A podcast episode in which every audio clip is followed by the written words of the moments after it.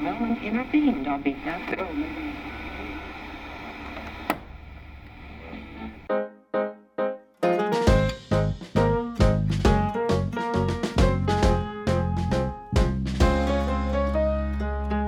On this week's arbitration station, the Christmas gifts edition. I just named it. Is that okay with you, Brian? Holiday gifts. Can we say that? Oh, of course. We're international. Do you even celebrate Christmas, by the way? Is that No. too- No, you don't, right? Not. There's some I Jews should, that I do, should know but, this. but I don't. I definitely don't. But we always went skiing on Christmas morning because that's when all the Christians were like being nice to each other, and then we'd like go on the slopes and ski like 500 times, and then go home before lunch. Because the slopes were empty. Yeah, exactly. The Christians were home being nice to each other. Was that your notion of Christmas growing up? Yeah, it's December 25th. Everyone's gonna be nice to each other. Oh, yeah. Okay. Anyway. Do you celebrate? yeah, yeah, yeah. Even though Sweden is the most secular country, there is. so what does it mean to you then? Well, what it means to everyone else, I assume, unless you're very religious, which I'm not. It's it's family and food and and in Sweden, of course, as you know very well by now, it also means there's no daylight for weeks. Oof. So so we have to do other things, light candles and drink alcohol and whatever you do and to to get by. Yeah, but you guys have some very strong secular traditions, like certain buns that you eat and watching Donald Duck at three o'clock in the afternoon. That's true. Look at you all being citizen. It was part of my non existent exam. Oh yeah, okay. You took it seriously. That makes me. I studied all your prime ministers. Oh really? No, no, No, not at all. that's what I was thinking. Yeah, and if you, did, you would have forgotten by now anyway. I, I know most of your presidents, though. I could probably wing the U.S. citizen test. Do you think they would allow me? yeah, yeah, it's like the bar exam. As long as you take the exam, you're fine. Mm, yeah, yeah, I might. No That's connection for- required. Future, uh, future purposes. I'll, I'll think about that. So, starting backwards in today's episode uh, with the Happy Fun Time, we will talk about Christmas gifts and give our listeners uh, a set of tips, basically, or recommendations on what to buy and do in order to make loved ones happy for the upcoming holidays. Right? Yeah, I gave mine like a lawyer twist. I don't know if you did as well. Are there any other twists? I, no, yeah. no, right. But I think, yeah, we'll discuss it during the topic. But we, I kind of talked about, you know, different scenarios. Which, which lawyer friend are you getting it for? But we'll talk about that later. That's great. And then for the two substantive topics, we are looking at other kinds of Christmas gifts or Yes. holiday uh, that may end up in the lap of some of our listeners right around Christmas. Yep, it's provisional measures time.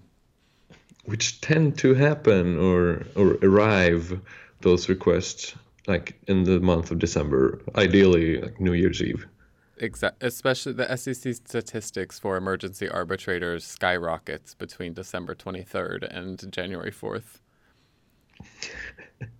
Well, I mean, to be fair and scholarly about it, how many cases have they had? It's like not that many. Oh yeah, skyrocketed from like 20. one to three. Yeah, so in percentage-wise, it's probably a lot, but it, it's not a very large data set to, to judge from. But of course, it makes. I've heard a few good ane- anecdotes, even from outside the SCC, about people having to, you know, leave their families on New Year's Eve or celebrating Christmas or whatever because of uh, provisional measures coming in with uh, no warning, as is the uh, the nature of provisional measures. Right. I I mean, I may or have may have not been involved in the provisional measures that came on Christmas time, but I just if you're really waiting for Christmas time to file your provisional measures, I find that incredibly petty and offensive. But I mean, if there is the urgency that you require, then it just so happens. A lot of urgency comes in the fact that people are closing their books or um, court systems are also closed during Christmas time, so it'd be hard to get uh, provisional measures in the national court system. So there's, I guess, there's a lot of things to consider why you were bringing your your application at that time. Yeah, thank you for once again defending the community of uh, attorneys representing clients in international arbitration. Someone's got to do it. Yeah, I'm just assuming bad faith across the board, and Okay. you're you're more generous and of course also more experienced. So I guess I guess it makes sense. If you say that 10 times, I'll give you a Christmas gift, Joel. Oh yeah. Oh, you're not otherwise. I was Oh, just yeah. assuming we would It's exchange on air. Okay. It's okay. in the mail. Thanks. Yeah, because you won't be here uh, in Sweden for that much longer. You're going away for the holidays. Yes, I'm going to Los Angeles, flying 10 and a half hours to go see my family, which will be nice. Okay, now I haven't know in for a fact that you don't celebrate Christmas if you're going to California. surfing. There's not a Christmas bone in your body. We used to have a surfing Santa Claus, which I thought was pretty funny. Of course. What of are you doing? Are you going to be in Gothenburg? Uh, no, actually, I'm going down to the exact same cabin where we recorded like the nine first episodes of this podcast, uh, which is where my parents-in-law live. They were away for all those months when I was living there. They are now back, and I will celebrate Christmas with them. Is that a lot of people that are going to be there? It's going to be pretty small, I think, uh, because it's a cabin Right. or a house in the the countryside. And then I don't really know what's going to happen. Probably going to Copenhagen for a few days just because it's fun. And then actually, I'm hopefully, uh, if I get the money I am uh, expecting to get from a scholarship, I'll, I'll move to Cambridge right after New Year's Eve. All right. So you have some preparations to do. Yeah, I don't know how much I will actually prepare, but I, I need to pack some books, I guess, and maybe iron a shirt or two. What What are you going to be doing there? I'll be a visiting scholar at the Lauterpacht Center for the first semester of the spring 2018. But this is all, maybe this is premature. We can, I'll, I'll know by the time that we will air this episode if I receive the money. I, I'm hoping so we can edit this out if I don't get the money. So if you're if you're listening to this, I did get the money, and I, yes, I will be at, at Cambridge. Drinks on Joel at Cambridge in the student dorm that you will be living in. Yeah, yeah, that's the story of it. I need to find uh, somewhere to stay, which does not entail nine other postgrad engineering students sharing a kitchen because I'm way too old for that. I, I need a duplex with jacuzzi. So I, All right, you- I'm if- coming. I'm coming, Joel. Duplex with Jacuzzi Joel. That'll be your nickname. yeah, that's a way to to be popular in Cambridge. A way to not be popular is to file provisional measures. Should we get started? Yeah, let's start with the first one, which is provisional measures in commercial arbitration. Yes. And then you will take over and kind of supplement that discussion with investment arbitration. Let's go.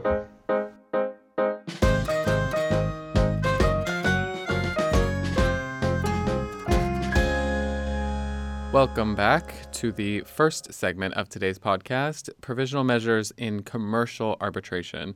So, if we define provisional measures, uh, we can immediately have a problem because they're either o- awards or orders, depending on the jurisdiction, issued for the purpose of protecting one or both parties to a dispute from damage during the arbitral process. Now, these can come up in many different ways, but if we kind of group them into like a general umbrella, they're intended to preserve a factual or legal situation so as to safeguard the rights, um, safeguard rights, the recognition of which are sought from the tribunal having jurisdiction as to the substance of the case. Um, but additionally, they can extend beyond preserving this legal or factual status quo, um, but they can maybe require a previous state of affairs or the taking of new actions um, in the case. So then the threshold question becomes for this party seeking relief, um, either pre-award or pre-award relief um, in international arbitration, is whether the tribunal possesses the authority um, to order interim relief. Now, I I was working with this back and forth, and I was trying to figure out how to structure it the best, whether to talk about local courts or to talk about the arbitration, the arbitral tribunal, and I kind of decided to start with um, the local courts because there can be instances where the local uh, jurisdiction has mandatory provisions that kind of deprive arbitral tribunals seated in that jurisdiction from the authority. That's true. You've been very uh, thorough. That's Thank a that's a good point, and something that is often overlooked. I think. But can we can we start by just establishing, to the extent that I'm right, that interim measures and interim relief are the same thing as provisional measures, just to get the terminology straight. Exactly right. And that, yeah, the terminology is like interchangeable in institutional rules. And so you're right, interim and provisional. Um, but maybe maybe interim's even better because provisional sounds like they will disappear at some time before the award, but that's not necessarily the case. Um, okay, so if we look at national legislation, uh, and just by chance I looked at the United States um, and the FAA, and there is no provision in the FAA that either allows or prohibits uh, interim measures in arbitration. So Federal Arbitration Act. yes, exactly, the FAA, FA, if you're crazy. Isn't that some sort of Korean soup? Yeah, pho. yeah, exactly. I went to this Vietnamese place and thinking I was Uh, gonna. Get that's right. Vietnamese. Vietnamese. Sorry. Uh, so what they do in the U.S. is that they look to court rulings as the only guidelines um, available to study the availability of court-ordered interim measures um, in that jurisdiction. But there is no pro- prohibition against arbitral tribunals rendering provisional or interim measures. Um, but in the UK, for example, to contrast it, the Arbitration Act of 1996 has a specific provision governing court powers. Um, but w- the difference is, and this is, you know, we can maybe categorize jurisdictions, but this jurisdiction is court powers in aid of arbitration or in support of arbitration. Um, and this is key. If I just read some of the provisions of this act, you can kind of see um, what this means. So it starts with, unless otherwise agreed by the parties, which we'll flag for later on. The court has, for the purposes of and in relation to arbitral proceedings, the same power of making orders about the matters listed below as it has for the purposes of and in relation to the legal proceedings. These include taking evidence, preservation of evidence, orders relating to property, sale of any goods, or the granting of an interim injunction. If the case is one of urgency, the court may, on application, make such orders as it thinks necessary for the purpose of preserving evidence or assets. But if it's not of urgency, then the court shall act only on the application of a party to the arbitral proceedings upon notice to the other parties in the tribunal, made with the permission of the tribunal or the agreement in writing of the other parties. Um, so you kind of see that in the cases not of urgency, which um, de facto is very interesting because usually provisional measures are of urgency. Um, but in, for example, preserving evidence, it's not necessarily urgent. Then the courts will come in as like a supplemental role um, to the arbitral proceedings. Can I ask you a, question that I, I'm not really sure of the answer, although I should be? Yeah. You can go to domestic courts, say say the courts in London for this particular example.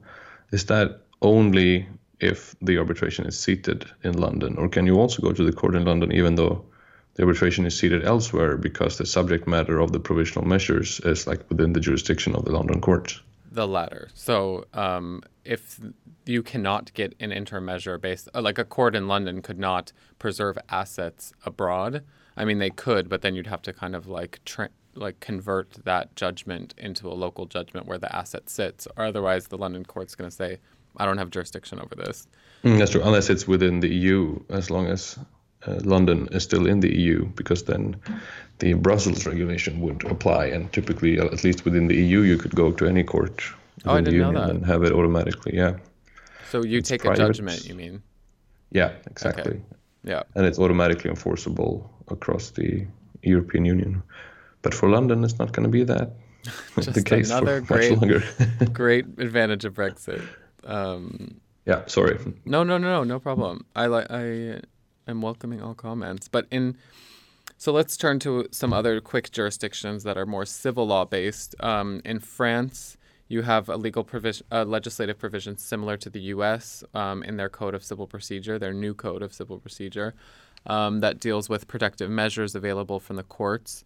Um, in Germany, in their procedural code, they have a provision that states that it is not incompatible with the arbitration agreement for the courts to order interim measures in matters involving the dispute.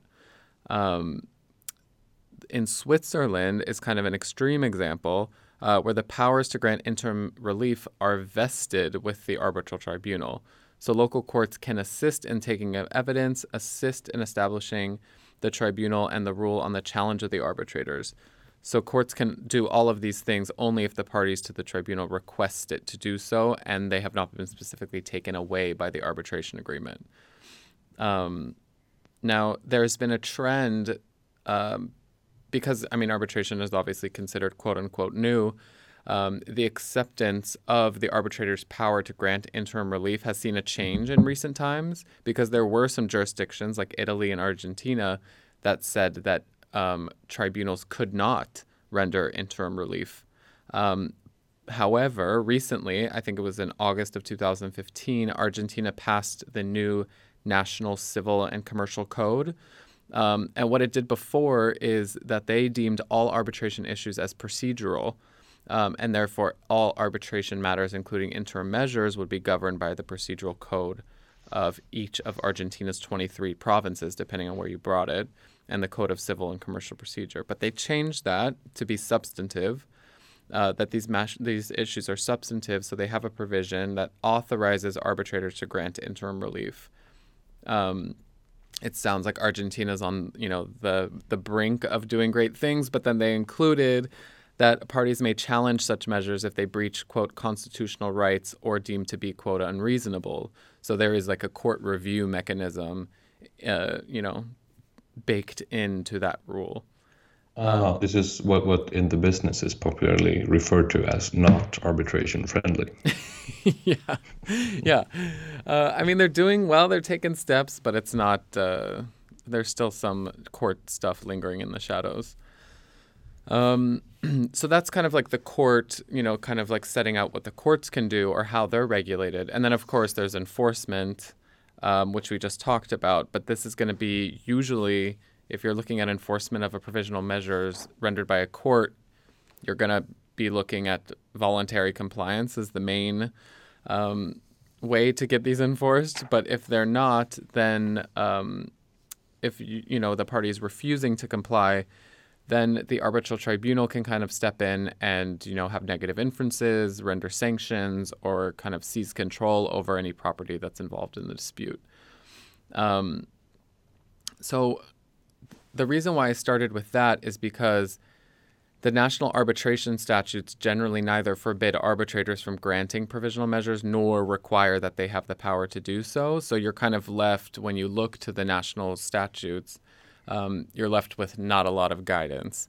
Um, so yeah. uh, arbitrators usually look to first the arbitration agreement and what the parties agreed to. Now, and I've seen this in practice, is your uh, arbitration agreement could endow a certain court or the arbitral tribunal with uh, the authority to render interim measures. Um, I don't know if you've seen that in your perusal. You mean it expressly? Yes. No, I don't think I've even heard of it actually. Okay. I've seen it once, and it was based. You know, you have a normal arbitration agreement, and then it said for any interim or provisional relief, um, these shall be referred to this court. Um, hmm. Yeah, but another, and if that's not there, then there's an implied agreement by the parties by submitting a certain dispute to the institutional rules. Um, so if we look for, so if they say, you know, we submit this case to um, to the International Chamber of Commerce, um, that is implied that you're going to be applying to the rules to the procedure, of course. And then you'd have to look to um, ICC rule, if we're going to use this example, Article 28.1, um, which is similar, although you know formatted completely differently. But the the points are there as well as in the SCC Article 37 in the 2017 rules. And um, in most arbitration rules, let's be uh, yeah frank. Oh, they exist for for sure. Um, I just didn't have the time to go and compare the wording. Um, but you have. Yeah, you have a, a, real job. I have a real job. but I mean, the so 28.1 says unless the parties have agreed otherwise, as soon as the file has been transmitted to it, the arbitral tribunal may, at the request of a party, order any interim or conservatory measure deems appropriate. Um, then you can grant securities. And it also says, and this is the same in the SCC rules, any such measure shall take the form of an order, or no, oh, an order or an award. Um, so that's up to the tribunal's discretion, um, which I think is quite interesting, and it has a lot of legal implications. Um, and then it says in part two that before the file is transmitted or referred, as it's called in the SCC rules, um, then you can obviously go to the judicial authority or emergency arbitration. So, I mean, the intentions are the same once you get in. If you compare this to the national courts, the intentions are the same to preserve the status quo, evidence, the ability to price security of costs. Um, but then we're still, I mean, after all this discussion, what have we been talking for? 15 minutes? There's no guidelines. There's no express guidelines on that the arbitrators can follow, that anyone can follow. All you have is what they deem appropriate. That's true, and this is because I'm guessing you're sort of moving into the type of criteria normally used, right? Is that Yeah. gonna come? Yeah, Yeah. because we all know about it, and then maybe we're doing a public service now in talking about it because it's. I haven't. I, I didn't realize actually before you said it that the the tests that are typically used they are not incorporated anywhere. It's just something that ba- basically it's based on practice. It's Exactly. the way the way tribunals tend to do it, and that becomes sort of a self-perpetuating circle that other tribunals do the same. But it's not like in even in a soft law instrument, and even less so in a hard law instrument. We don't really know where where these criteria come from. Exactly. I mean, I would be re- remiss if I did not bring up the UNCITRAL model law because you do have um, the most elaborate, prov- you know, provision on uh, interim measures. But True, and that's typically the many of the decisions I've seen. They start there when they lay down these criteria. yeah, and use that as sort of an inspiration, and then they build uh, upon that with with things from other awards or or legal doctrine. exactly. Uh, so, and when they start with the model law, it's just basically implying that okay, there's nothing else that we can look at, so we'll go to this. Um, but if we look at the, you know, and I'm gonna really like boil this down to very simple discussion of the the test or overarching standards that you can apply, but. Um, the first one I would say is an arguable case on the merits, which to this day is very hard for me to rationalize or you know quickly explain um, without because you know how does this relate to um, you know prejudging the merits? Uh, so if you're saying you have an arguable case on the merits without prejudging the final outcome of the case, that's a bit tricky. Um, urgency is obviously a huge uh, point that you have to show. And then a threat of irreparable harm is the third one that I found. And a way to kind of irreparable harm is not monetary. So if your harm can be, you can't just say we're going to lose our entire company, it's going to shut us down. If that threat of harm can be remedied by any sort of compensation, tribunals have found that that's not necessarily irreparable. Mm, that's good. And that's I saw that in the investment context, so maybe I'll talk about that. And then the final issue I want to bring up is the applicable law um, to be applied to establishing the rights of the parties and the enforcement of those rights. So if you have, um, you know, the the right of a party to preserve the status quo, or you know, how is it connected? It has to be connected to the subject matter of the dispute. Um, so if you're talking about the rights of the party at stake here, you know, to be preserved by these interim measures, that could be governed by the provisions of the contract. But if you're talking about enforcing those rights, i.e., how you're going to render or enforce the interim measures to preserve the rights, that could be according to the law of the jurisdiction in which the tribunal sits or where the asset sits. So there could be a bit of a conflict of laws there, um, depending on what can be um, enforced.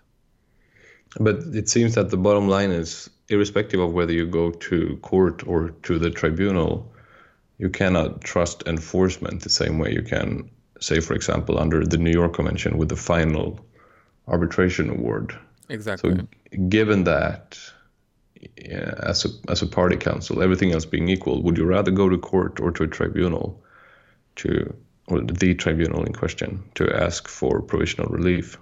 Unfortunately, I see both um, in a lot of situations where even though you're going to court and enforcing your rights in the local courts, you should still get it in the arbitration because courts may take a long time, so you need the arbitral tribunal to render a quicker decision. Um, there's the appeal process through the courts, so you need the arbitral tribunal to render that decision. But then the vice versa is if you have the tribunal's decision, how are you going to enforce that in the local courts? Uh, so you kind of might want you got to almost start the cases in parallel just to make sure if there is you know a genuine need for these interim measures in order to ensure that you get them and that you're protecting your rights. You got to do both almost. Hmm, that's interesting, and that's good then, I guess, because you can also demonstrate then as the party uh, applying for for interim measures, you can also demonstrate to the tribunal that the other party is making life hard for you, and hope that the tribunal will take that into account Yes. at a later stage. And I'm I'm going to get that in uh, on your segment is kind of when you have a state actor in all of this, it really throws a, a wrinkle in this situation. Yeah, should we move on to that immediately, or Yeah, let's you do have- it.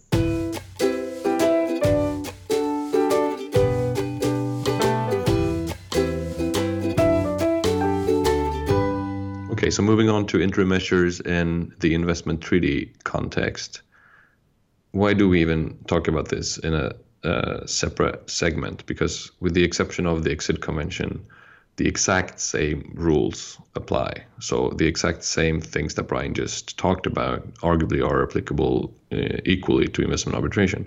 But Brian already also alluded to why we care about this specifically, and that's because of the states Right. always the states and their sovereign interests, which come into play so much when we're talking about interim measures. We I- did we discuss this, or did we just send something back and forth about this recent uh, Igor Boyko versus Ukraine case?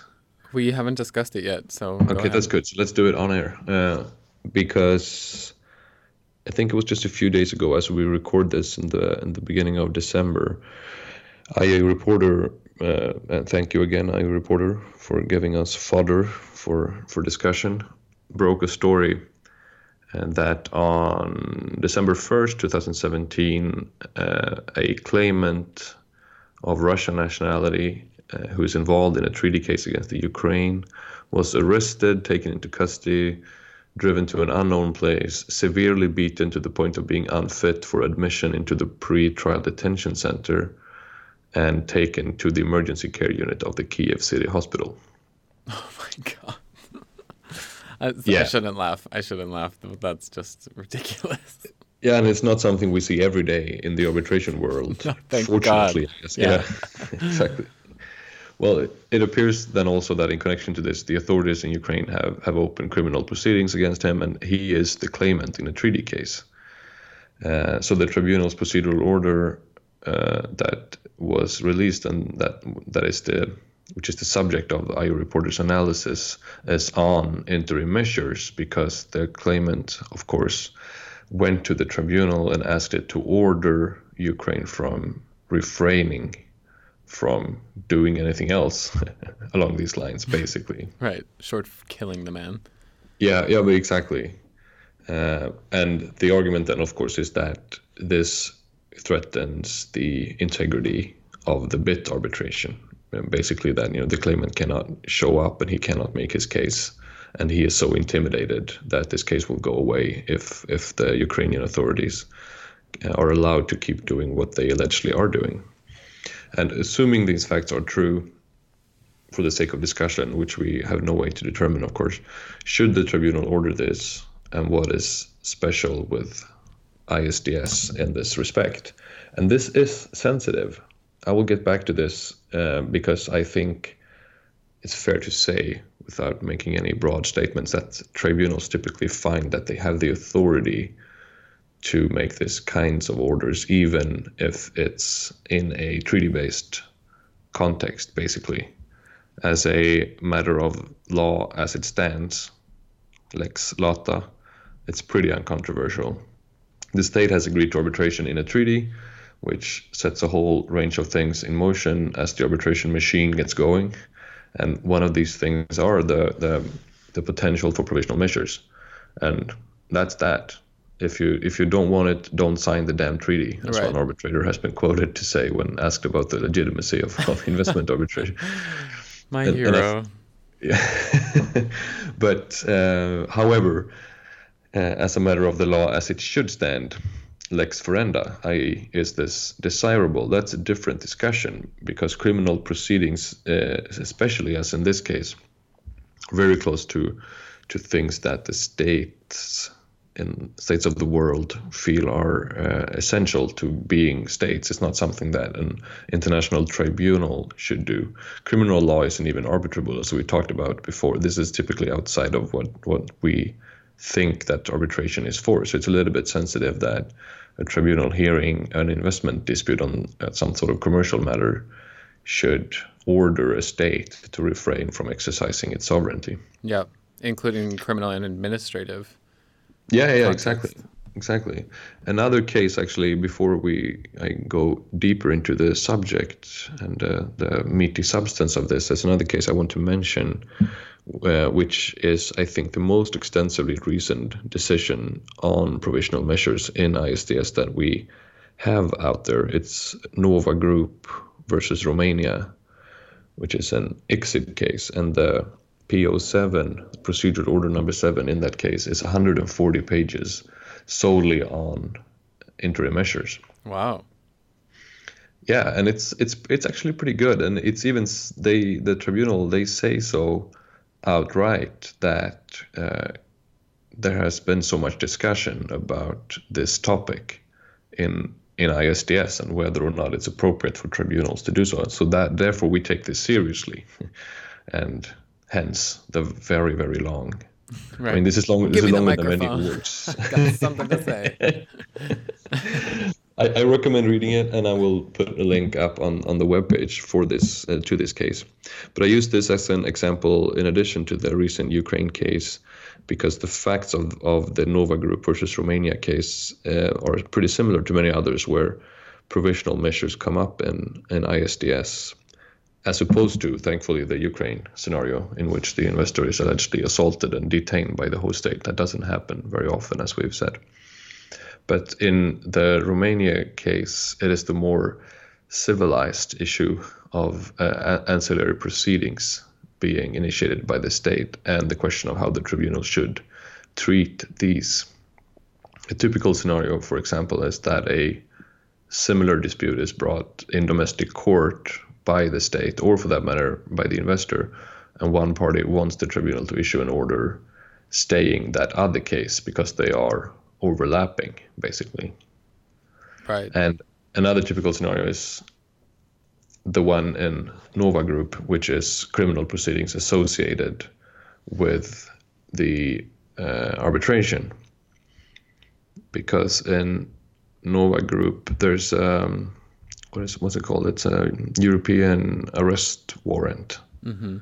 that's out. Romania has issued that an, an, arrest warrant, which it's a similar thing. It's the same thing actually as with uh, Julian Assange, who's still, I guess, in the Ecuadorian, Ecuadorian embassy. No, no, yeah, because Sweden has issued such an uh, an arrest warrant, which is thanks to the EU still, at least for a couple of years, is it's also applicable in London, meaning that British police are under an obligation to to uh, detain Julian Assange and get him to Sweden if he shows himself in public. Wasn't so that a sexual a, conduct issue as well? Uh, what the alleged For, uh, case Sweden, against him? Against Julian Assange, yeah. Yeah, yeah, yeah. It is. Which, yeah, that's a different can of worms. I don't even want to go there. No, no, no, definitely not. but it's the same type of instrument, or the the exact same instrument that Romania issued against a senior figure of the company that is the investor in this case. Uh, can a party to an investor state case ask an international tribunal to somehow influence a criminal proceeding? And Romania, of course, argued no, as supported actually by some earlier ICSID cases, because this is criminal law and it's it's uh, some sort of sovereignty argument that you cannot tell us what to do and the tribunal did not agree with this and found that criminal proceedings or no, provisional measures could be used to enjoin domestic criminal proceedings in certain exceptional circumstances, such as when the procedural integrity of the arbitration was at risk. So, generally speaking, the tribunal here accepted its power to order such measures as uh, have most tribunals, I think. But then they moved on to test it on the facts of the case. And now we're going full circle back to the, the tests, uh, urgency and proportionality and, and so on that you mentioned in the first segment. and the tribunal found that the investors' pretty broad request did not meet these tests. The investor had not demonstrated that the arrest warrant would, in fact, impede the arbitration, for example, nor that the investor having to show up in court if if the arrest moved on into a criminal case would be an undue burden on the investor. So it wouldn't really affect their ability to run the arbitration in parallel, so to speak. That's a good uh, standard that I did not bring up, which I think is very, very relevant and also very, very unclear how it's applied in practice, which is the proportionality element. Yeah, yeah. Um, I think it comes up in so many ways in so many different standards in investment arbitration um, without it really having a concrete definition. But I think that is a big one. And also, like you said, the integrity of the proceedings. I think that's very unique. Not not unique, very unique. Oh, I said it again. well, I'm happy you, you caught it on okay. your own. Okay. Um, it's unique to investment arbitration. Uh, not that it is something that could not be applied in commercial arbitration, but just that I feel when you're dealing with a sovereign and this, you know, ability to govern exception to everything that a state does, it's the only thing with teeth that you find in investment arbitration. Which is provisional measures. This specific standard of preserving the integrity of the proceedings. That's true. That's true. That's a very good point. One interesting thing with the Nova versus Romania case that I, I think I should bring up just because you already teed up the issue. And IA Reporter also picked up on this in, in their analysis of the decision is that the investors had argued something along the line of, of this. If the arrest was carried out and the criminal proceedings continued, the investor would lose its investment before the ICSID case was over. Right. So basically, they would lose the investment, and then by extension, the tribunal would, also lose its, you know, its jurisdiction, or there's no more case because there's no more investment. So the argument that that had resonated before with some emergency arbitrators at the SCC, but it did not fly with this tribunal in the Romania case because they said basically what you said is the typical go-to reasoning, i.e., if that happens, if the investment is destroyed, it would have to be dealt with at a later stage at the arbitration and then addressed in the form of damages, basically.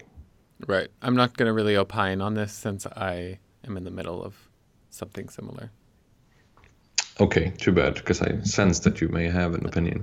I, I do, but I uh, I think it would do uh, a disservice to the listeners. Okay, good. Um, uh, potentially to your clients and by extension your own career. Exactly. It's okay. You don't have to do it. But I take no view, like Joel and UNCITRAL. I take no view. Well, that's unusual for both of us. It's good that we get to We're exercise. too big, Joel. We're too big. We sold out. No.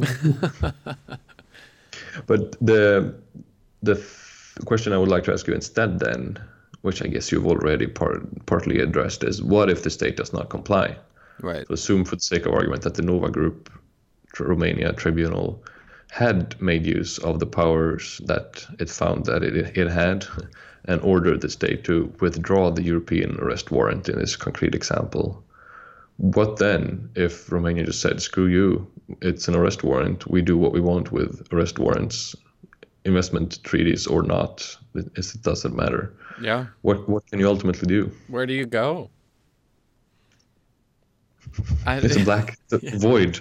I mean, there's really, yeah, the silence is, you know, speaks for itself. Um, where do you go to enforce it? Where where are you going to go to enforce a judgment against a state that has to do with a action that is, you know, compromising the integrity of proceedings in that state?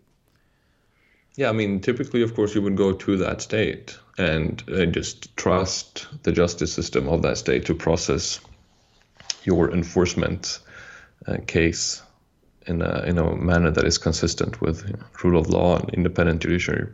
Yeah, which leads me to what I said before: is sometimes you have to do the use the courts themselves to get your interim measures. So you know this criminal arrest warrant can be appealed, I guess, or challenged, or whatever it is. I mean, then you'd have to do that through the national courts. Yeah, but back to square one, then the reason typically people go to investment arbitration is because they don't want to go to yeah. court in the host state in the first place. So it, it's not always super helpful to have that option available. Yeah, you're to right. you. You're right. But this is uh, to to round this off, and in what I intend to to make into a, a standing uh, segment on this arbitration podcast. This is a very good topic for master student thesis or dissertations. Both the the general issue of like can should ISDS tribunals order things that may uh, impact criminal proceedings in domestic jurisdictions, and also the more specific question of uh, how do you enforce it or what happens if if states do not respect it? Because there's a whole thing about adverse inference. Is that how you pronounce it? Yep. Which isn't really discussed in in literature or even anywhere. I think that's what the, supposedly if if the tribunal orders something and one party, the party to whom the order is directed, does not respect the order, that's going to come back and bite that party in the ass further down in the arbitration. But how how it does so and how it actually affects the ultimate decisions made by the tribunal, it's uh, kind of murky. Exactly. No, I it is definitely murky and it's just like this looming threat and people invoke it and say we ask the tribunal to draw a negative inference on this issue and it's like okay. What are they going to do? Yeah, like exactly. say, say bad, bad, bad state. You you will have to pay five percent more of the other side's cost, but you got away with not respecting our order. Yeah, yeah. I mean, it, or you know, they like bankrupt a company, like the example you just gave. Um, okay, but you did it anyway. Okay, but they're going to get damages anyway. So we drew a negative inference, but you've gotten damages. So what's the real point of this? I mean, there, there's so many ways that it just becomes redundant or um, irrelevant. More work is needed. Let's end on that note. Amen. It's gift giving time. Let's move on.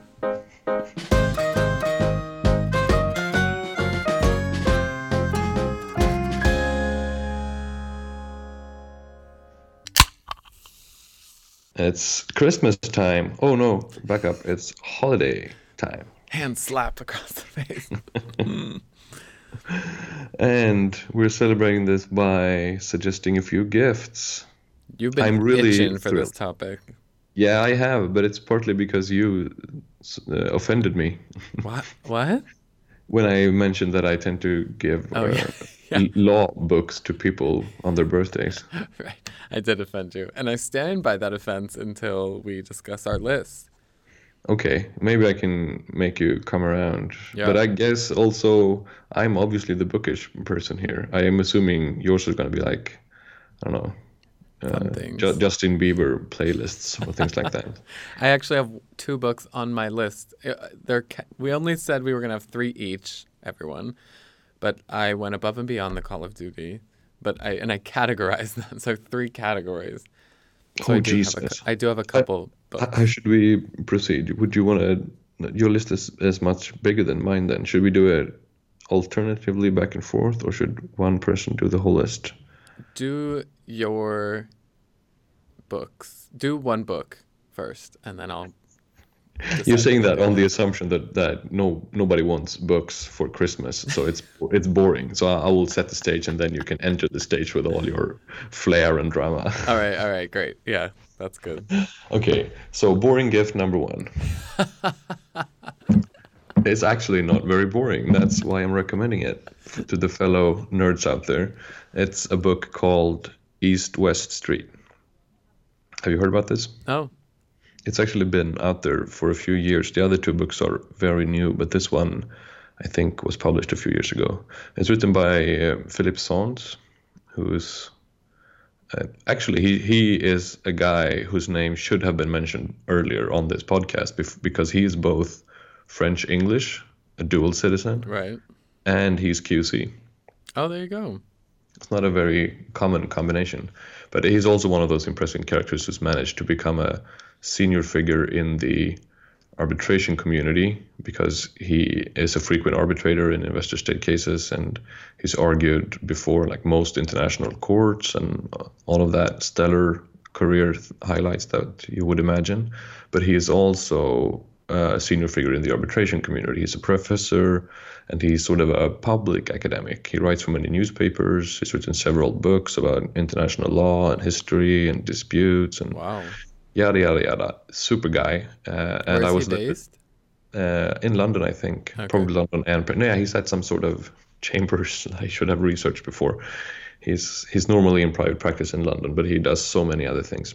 Okay. And I think his profile was was really uh, raised even more with this book. This is one of the biggest books I think written by anyone with, from within the arbitration community.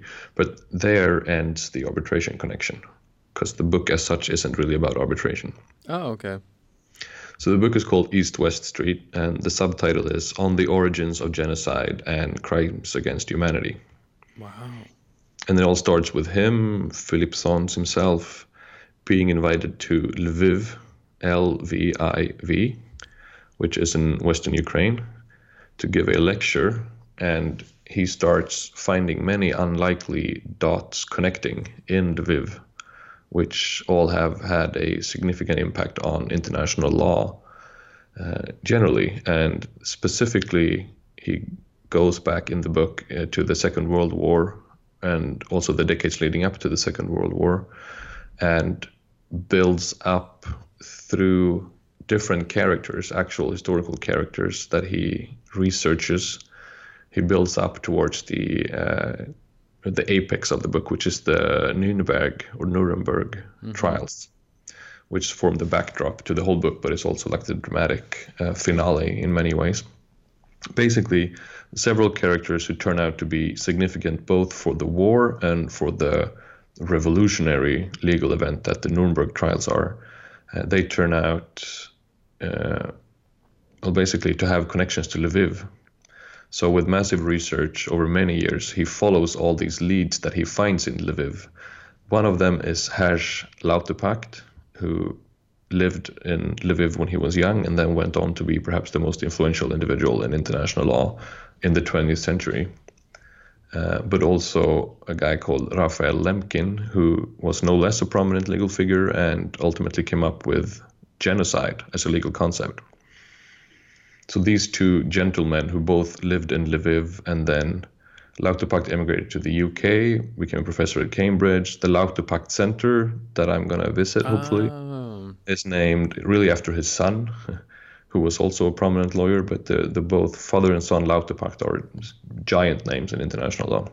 what is so? This is completely nonfiction. Yeah, yeah, this is it has nothing to do with fiction at all. It is uh, on the back cover of the book. It's called part historical detective story, part family history, part legal thriller. One hundred percent exciting.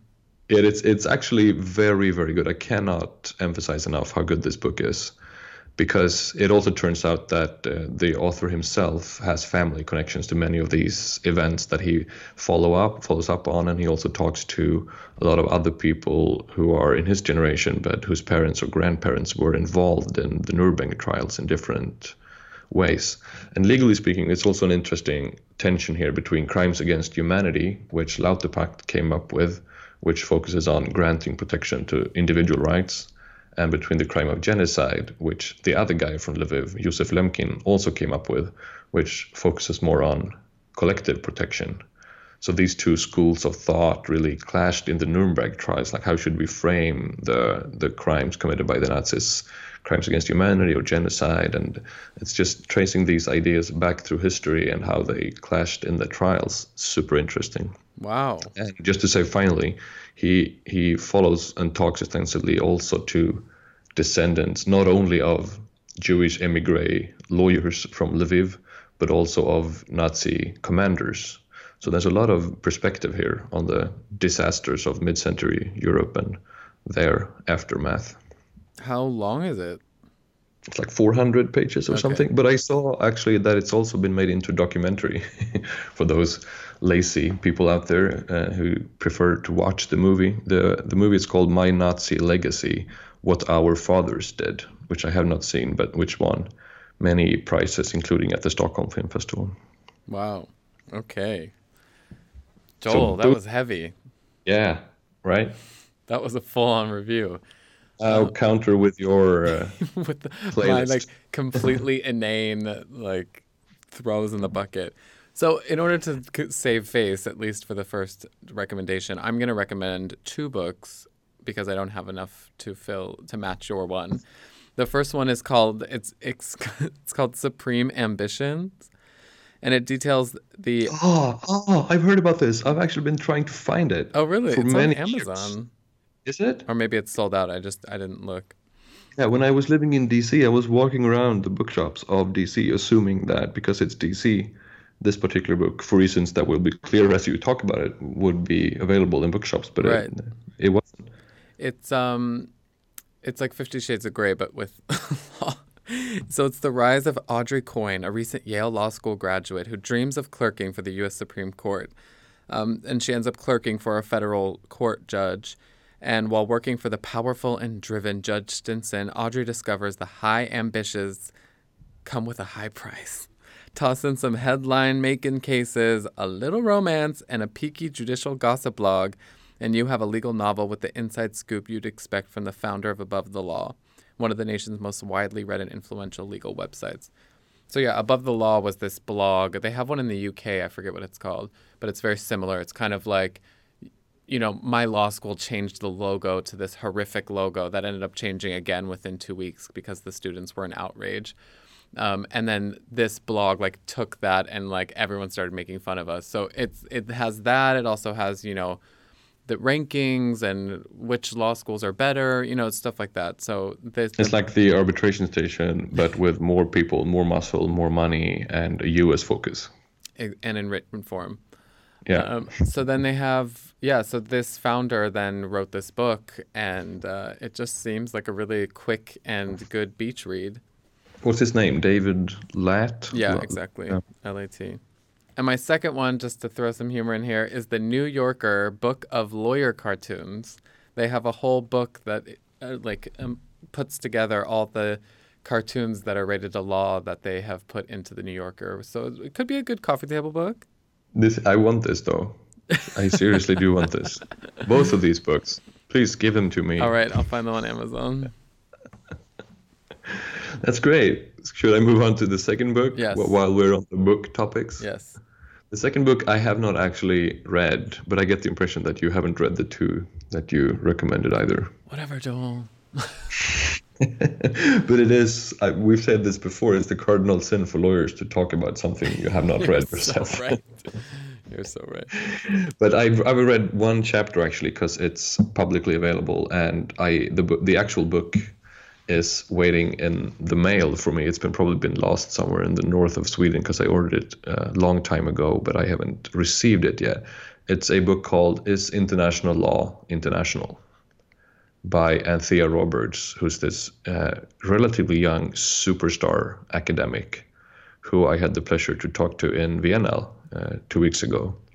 And this book is one of the most discussed books in a long time in the international legal scholar community. So it's a little bit more scholarly than East West Street, which I guess is more of a general historical uh, nonfiction book. And uh, the book is in its scope is much wider than international arbitration, but it focuses on the community of international lawyers more widely, Oh. and and I guess we are sort of member of that community in a wider sense in the arbitration world as well. Basically, Anthea challenges the notion that has historically been paradigmatic in this field, which is that the community of international lawyers is universal and knows no borders. There's a profession, um, a popular phrase that we're part of an invisible college, a metaphor used by Oscar Schachter, an American academic and UN lawyer. So the basic premise of this idea, which is, is has been unchallenged for a long time, is that international law is a profession and a community of its own, floating above the municipal lawyers that we studied with in law school before we all moved on to this separate layer. Supranational? Is that no? Is that a word? Yeah. Okay. Yeah. Yeah.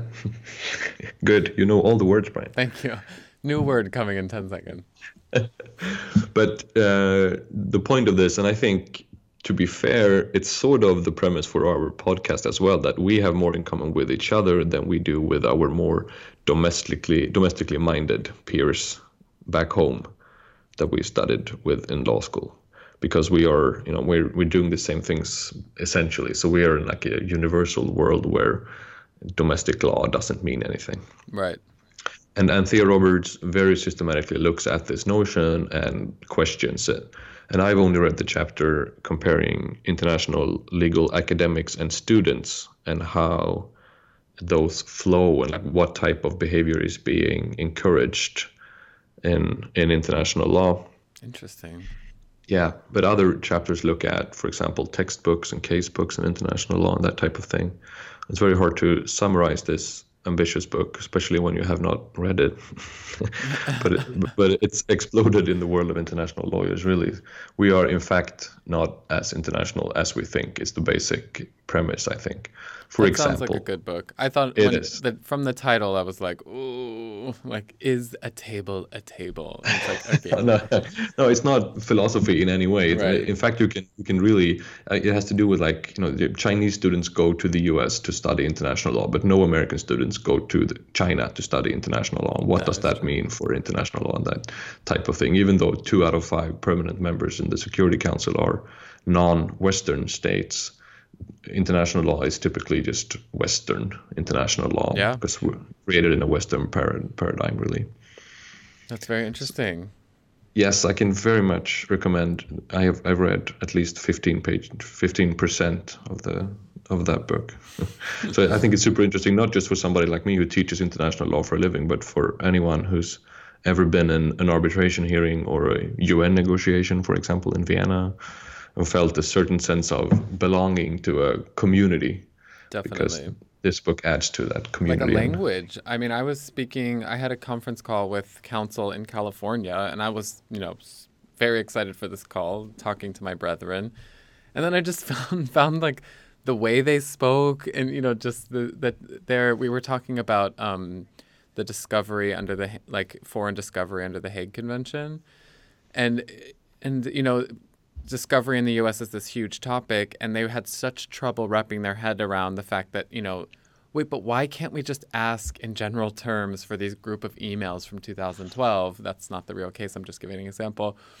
And I'm like well it has to be more specific than that. And they're like but it that is specific. And it's like okay we're from even though I'm from where you're from we're speaking two different languages here. All right you Yeah. ready for the banal of this Yeah, please introduce some banality to the, There the is a- highbrow. yeah, let me take this down a notch. Uh, there's a game called Lawsuit! Exclamation point, and it is a game that where you operate a law firm where players bring fictitious lawsuits with whimsical premises, and you can elect to either settle the dispute or appeal it. This is a board game? Yeah. So an actual physical. It's a real Thing. game on Amazon. I found it. I was just like, this is too good. Can you imagine getting this game? I would like to play this game. Yeah, me too. This is no joke. Again, you keep joking. I just I, I want this. How how do you win ultimately? I think it's like an. I think there's a money element, so it's kind of like Monopoly. Um, so you know, you kind of maybe roll the dice to be like, you lost in your appeal. Please move back three spaces. I don't know. Oh, so interesting. Did you know that Monopoly was initially devised as criticism uh, towards capitalism? No. It wasn't a board game. I mean, it was a board game, but it was it was meant to to demonstrate how the rich take advantage of the poor, basically. Uh, it's- I wonder what the what the point of this game is. If it's, I guess it's an American thing because Yeah. it would only sell in America. So is it to be as litigious as possible and just sue, sue, sue, as in Monopoly, when if you just buy everything, you you get a chance to buy, you Right. will end up winning. oh, I don't know. Encouraging settlement via board game. Yeah, That exactly. could be okay, I want to play this. I really do want to play this. All right, before you get into your last book, because I think we should end with your book, so in case people fast forward, they f- hear something good at the end. But I was just thinking, if you had to give a gift to a colleague at your firm, um, what would be an appropriate gift to give? And that's kind of why I like took it out of like legal related stuff. And depending on how close you are, I think ties are a great addition to your wardrobe if you're in this field that I'm in, or maybe a briefcase for someone in Joel's field, depending on your budget. There's ways to get around it, but you know, a good like Kiton, Hermes, or you know, get like a, a good Spanish silk tie. Um, or you know, in briefcases, you can get a vintage one, or you know, get one from around the corner at the chain if you can make sure it's real leather. But uh, you can, I think, find a really good gift at um, a range of prices. That's actually a good idea. Briefcases, and also maybe I'm way too much of a wannabe professor, but very good pens are actually yeah, good gifts to Montblanc lawyers. pen could be great. Exactly, and super expensive. But you know, there are also, given that we talked about Me Too a while back, you know, there are women in the law as well nowadays, Yes. right? Yeah. Okay, you're assuming they would want a tie too. Oh yeah, I mean a briefcase is a male-sounding term, but it, you know, I was thinking more of the ties, which Oh, are more than male sounding and actually. a you know Mostly for scarf, men. A scarf also is required, or Okay, can be good thinking on your head. So for the final book gift, we really moved all the way from from Brian's banal uh, giving ties to women, and in, into more serious, and also in terms of the books that I've been talking about. Uh, if East West Street is very very accessible, and Anthea Roberts' book is sort of in between uh, scholarly dissertation and an accessible book, this is really academic stuff. But that being said, this book is uh, very, very easy to read, even though you don't have a doctoral degree. It's called uh, The Political Economy of the Investment Treaty Regime by Jonathan Bonnitcha, Lauge Skovgaard Poulsen, and Michael Waibel, three young scholars at different universities. It's a super interdisciplinary book uh, about the politics and the economy, the economic uh, interest behind the investment treaty regime. And I have to say that when I started being interested in investment law, like around 2010 maybe, the field was very practice driven. All the books, books and articles that were out there, they were written primarily by practitioners or arbitrators who also happened to have sort of an academic side job, and they wrote all the things. And this, I think we talked about this before, that th- that also meant, at least from my perspective, that a bunch of conventional truths were established, like ISDS would depoliticize disputes, or ISDS would lead to more investment, or more investment is good for states, and all these things that we take for granted. But most of these truths came about in a way that we've discussed before on this podcast. Like one one senior figure in the community said it, and he always he was then referenced in a book written by another senior figure in the community, and that was then cited in, in awards and in legal doctrine. And eventually, we have this self perpetuating thing going where it becomes the truth. But what we see now, only in the last couple of years, and this is where this book comes in, is an attempt of real scholars, by which I mean people who work full time at universities and have a rigid training in various research methodologies to sort of examine all these established truths, looking at history, for example, by actually going into archives rather than assuming Right. and and economics by actually crunching and analyzing the numbers uh, as opposed to just assuming. And this book is a great example of this wave of serious scholarship looking in from the outside at the field of investment law. Uh, and they, I'm actually working on a book review for a for a journal, which I Oh, will wow. get back to once it's published about this book, because uh, if you're an ISDS insider like you, Brian Kotick, looking to broaden your view, I really recommend it. And if you're a student or a young person coming up in the field, I absolutely command you to read it because they really do away with many of the things that many arbitration insiders take for granted, and they make a relatively compelling case that I think would uh, should solicit responses from the arbitration community. So I highly recommend the political economy of the investment treaty regime. That's a great idea because I feel like the best um, arbitration practitioner is someone who kind of knows the context in which all of these disputes and all of these treaties arose. Um, and without that, you're just operating in a vacuum. And the second you kind of get on some sort of policy analysis on why things are the way they are, you have nothing to provide. Yeah, but I think the point here, the wider point, is that most senior good arbitrators in the field think that they do, and they have this surrounding understanding of the context. But the, the point of the book is that the context is uh, is you know it's it's shaped by a certain type of discussion that is not necessarily the truth. So it's really challenging that type of, of knowledge, Mm, definitely. as good scholarship should be doing, I think. Well, the Christmas tree is going to be full, or the Hanukkah bush will be full this year. With, with heavy, hard gifts. And the reason why we're doing it now is so that everyone has time to go out and get these gifts before the holiday season.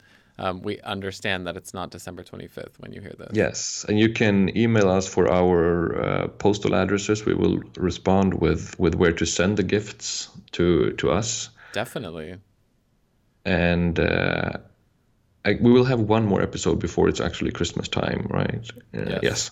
Okay, good. Then we'll have the opportunity once again to wish our listeners a happy holiday. Definitely. Well, thanks, Joel. This was a good episode. Yeah, uh, three out of five. Th- Three stars in iTunes. All right. Yes. Right. Don't forget to comment and subscribe um, or email us at thearbitrationstation.com or follow us at the Arb Station and On uh, Twitter. on Twitter. Sounds good. Okay. Goodbye, Brian Kotick. Goodbye. Jól good Gullborg.